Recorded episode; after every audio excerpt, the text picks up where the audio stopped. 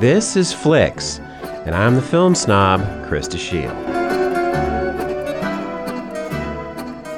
In the history of film, a handful of directors have attained, in a body of work spanning their careers, a level of artistry that transcends conventional genres, equaling in some degree the status of classic literature.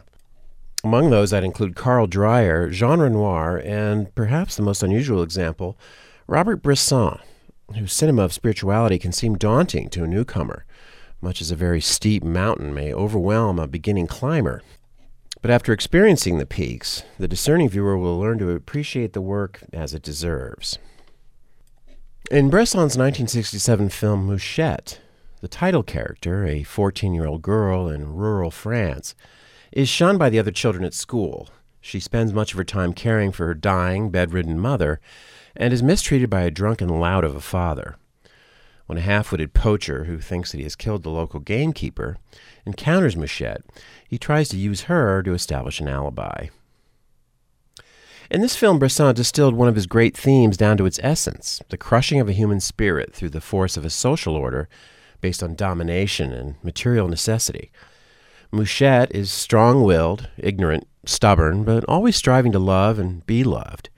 She is overmatched by the tremendous forces against her. But to call the film pessimistic is to ignore the essentially tragic nature of Bresson's spirituality. He doesn't see the fallen world as a fact to be serenely accepted, but as something painfully inferior to the essential nature of human beings, something to be transcended but never excused or explained away. By stripping away everything extraneous, he lets us see real purity, not the idealized kind, in the midst of this poor girl's suffering. Bresson's use of non professional actors and his avoidance of drama or psychology has sometimes given the characters in his films a flat or low affect, but not here. Nadine Nortier, in her first and only performance, is a completely convincing, earthy presence in the title role.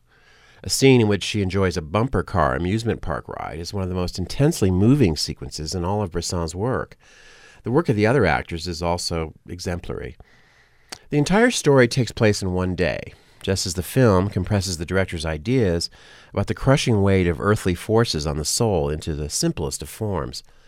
To say that it's Bresson's most accessible work is not to minimize its power. This is a devastating film. From this stark vision, we can only go upward. Mouchette is available on DVD.